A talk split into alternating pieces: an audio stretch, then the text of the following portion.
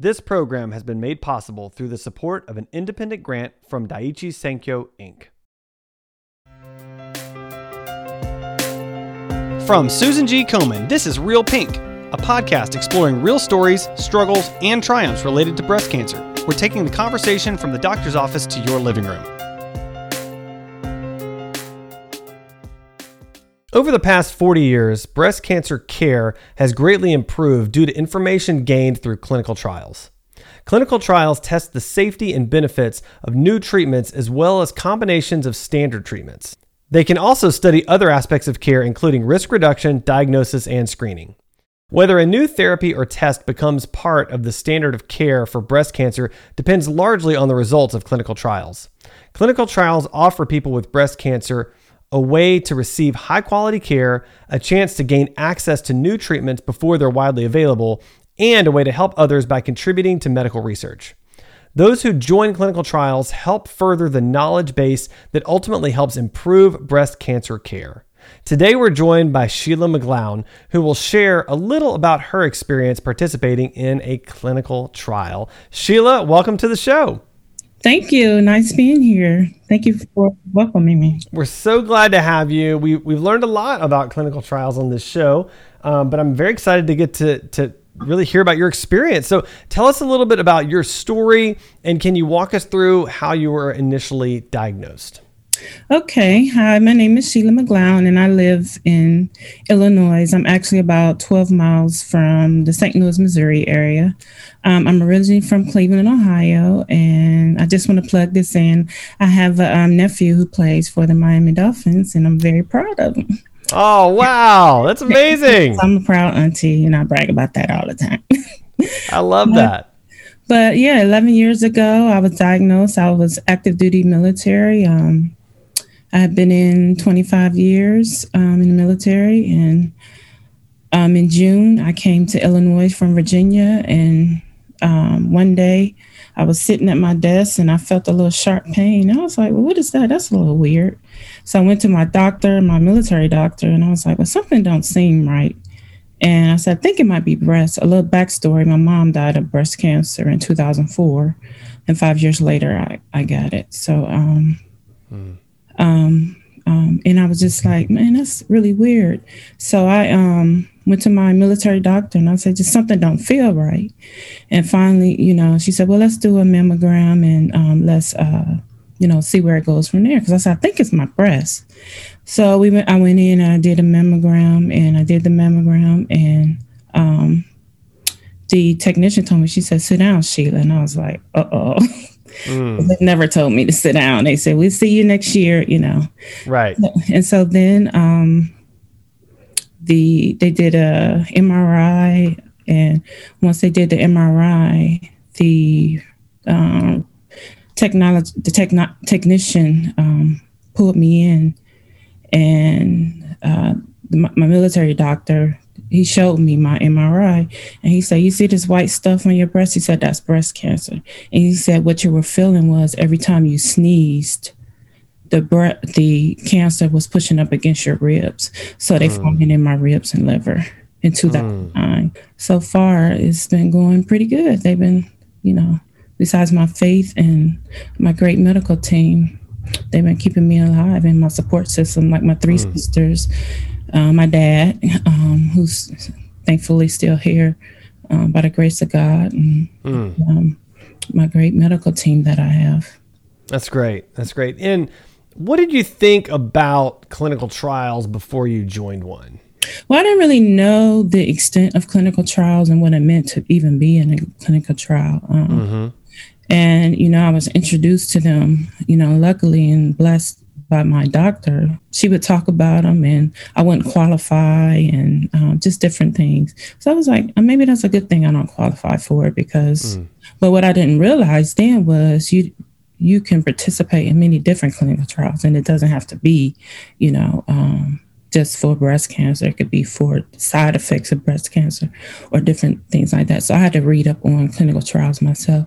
And then you always hear about the medical mistrust in the um, Black community, especially, you know, with Henrietta Lacks. And there are many more than Henrietta Lacks and different things that happened before me. Um, that right. you know the first thing you think of, well, am I, am I going to be a guinea pig?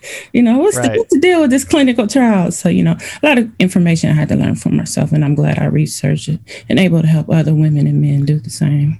And, and you mentioned, you know, that the trial was introduced to you by your doctors, but you did some research. Can you talk a little bit more about what, you, where you researched and what that experience was like?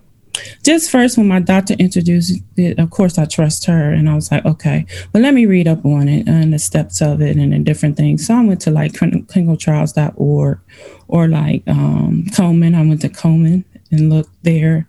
There were many um, different places. That you know let me just read up on it.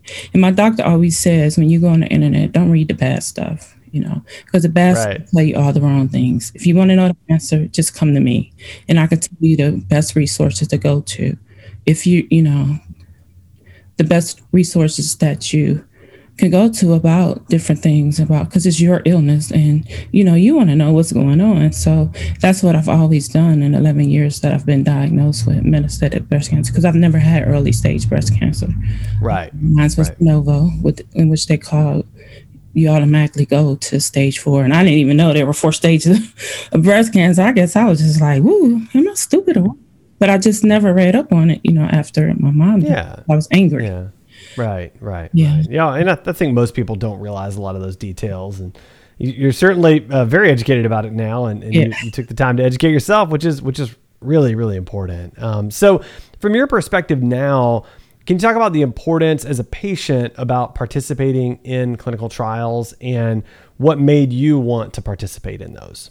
Well, because for one, if I'm going to, if that's going to be my platform, um, I wanted um, people to see a, especially in my community, to see Black women um, participate in clinical trials and how important I joined my clinical trial July 2018, and I'm still on it, and I'm still getting good scans. I'm still stable.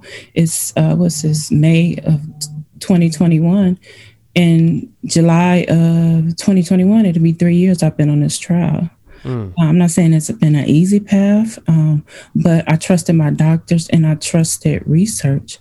And that's my platform is to make sure that all women of all races, of all colors, especially Black women, you know, um, um, that they're asking Black women to participate in clinical. Mm-hmm. That's important, you know, because yeah. you know our genes are different, you know, so we need to know all facets of like what's going on with clinical trials.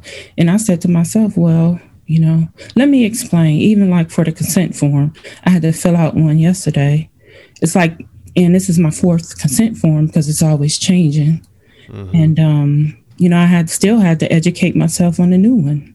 So mm. I read about it. I asked my clinical trial coordinator questions, and I'm like, "What's this? And what does this mean?" Okay, that's okay because I'm gonna go back home and read about it. You know, so you know, um, right. I still have to continue to educate myself. Mm. I just wanted people to see people like me trusting research right and trusting you know their doctors because you're your i always say be your own advocate you know if you don't want to be on a clinical trial, you say, "Oh, this is not for me." You can always get off of it. You don't have to stay on a clinical trial, but that's right. your option. I just chose to do that, and I continue to educate people. There are so many protocols now. Our IRB boards now, and we didn't have that back then when Tuskegee and, and Henrietta Lacks was, uh, you know, when all that happened. So there are so many things in place now, right now, that are protecting us. So I say, don't think of it as a guinea pig, read up on it, ask your doctor, and you know go from there.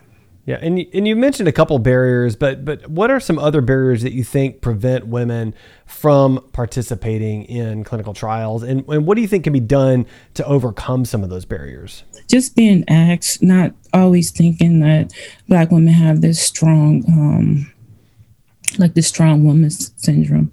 You know, we want to be asked about clinical trials. We want to know information about clinical trials. And clinical trials need to be human first, you know, um, patient first at all times, you know. They need to think about the patient first and then about the medicine, you know. Um, even with the mm-hmm. side effects and, you know, I have nausea like oh my God, is this nausea ever going away? And I've been doing this for close to three years. And one of the things I had to sign for Monday was um, can we use your tissue and further research. And I said, yeah, if it's going to help women and if it's going to help not only women, but help other my community, of course, you know. Uh, right. And I signed it, you know. Even for COVID, they asked me, can we do blood tests for you for COVID? I said, yes, if it's going to help other people. And that's what I'm about is just, you know, it's cancer was never about Sheila.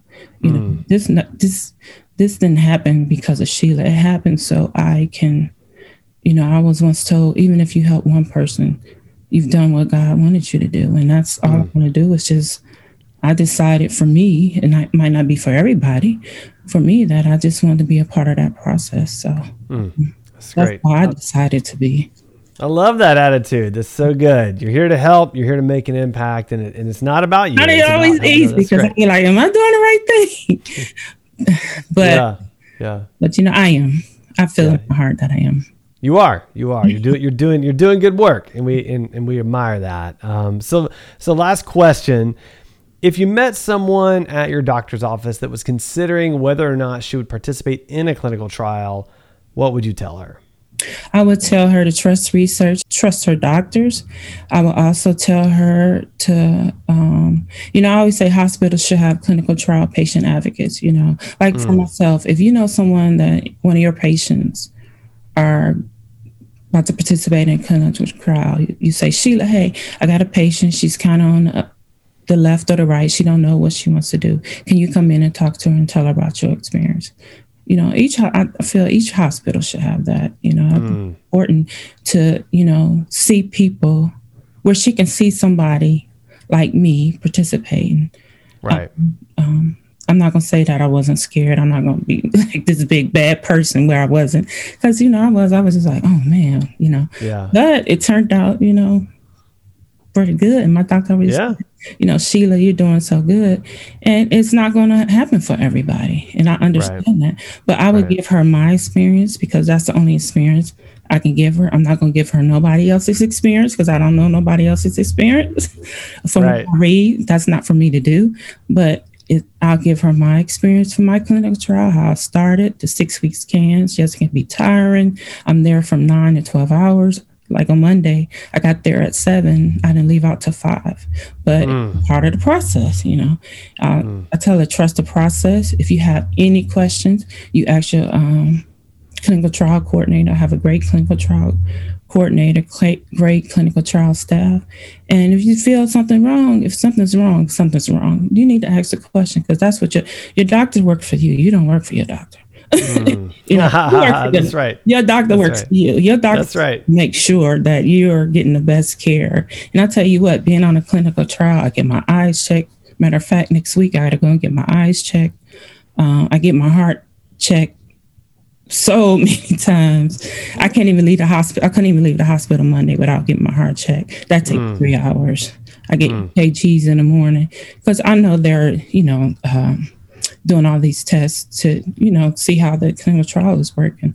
Right. But, yeah. um, but I would tell her, you know, just trust, talk to your family, because the first thing you know people say oh are you on this experimental drug and it's like no it's not experimental it's a part of research and it mm. has been fda approved right december of last year while i was at san antonio i found out it was been uh, FDA approved. So it's a good drug because the FDA yeah. approved it.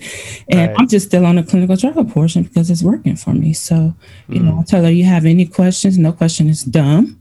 Mm and no question is, you know, out. You, you ask your doctor what you yeah. know to make yourself comfortable. You don't have to stay on a clinical trial. It wasn't a last resort for me, mm. um, but I just decided that this is something I wanted to do, and you know, mm. this is just what I'm doing. Call me anytime.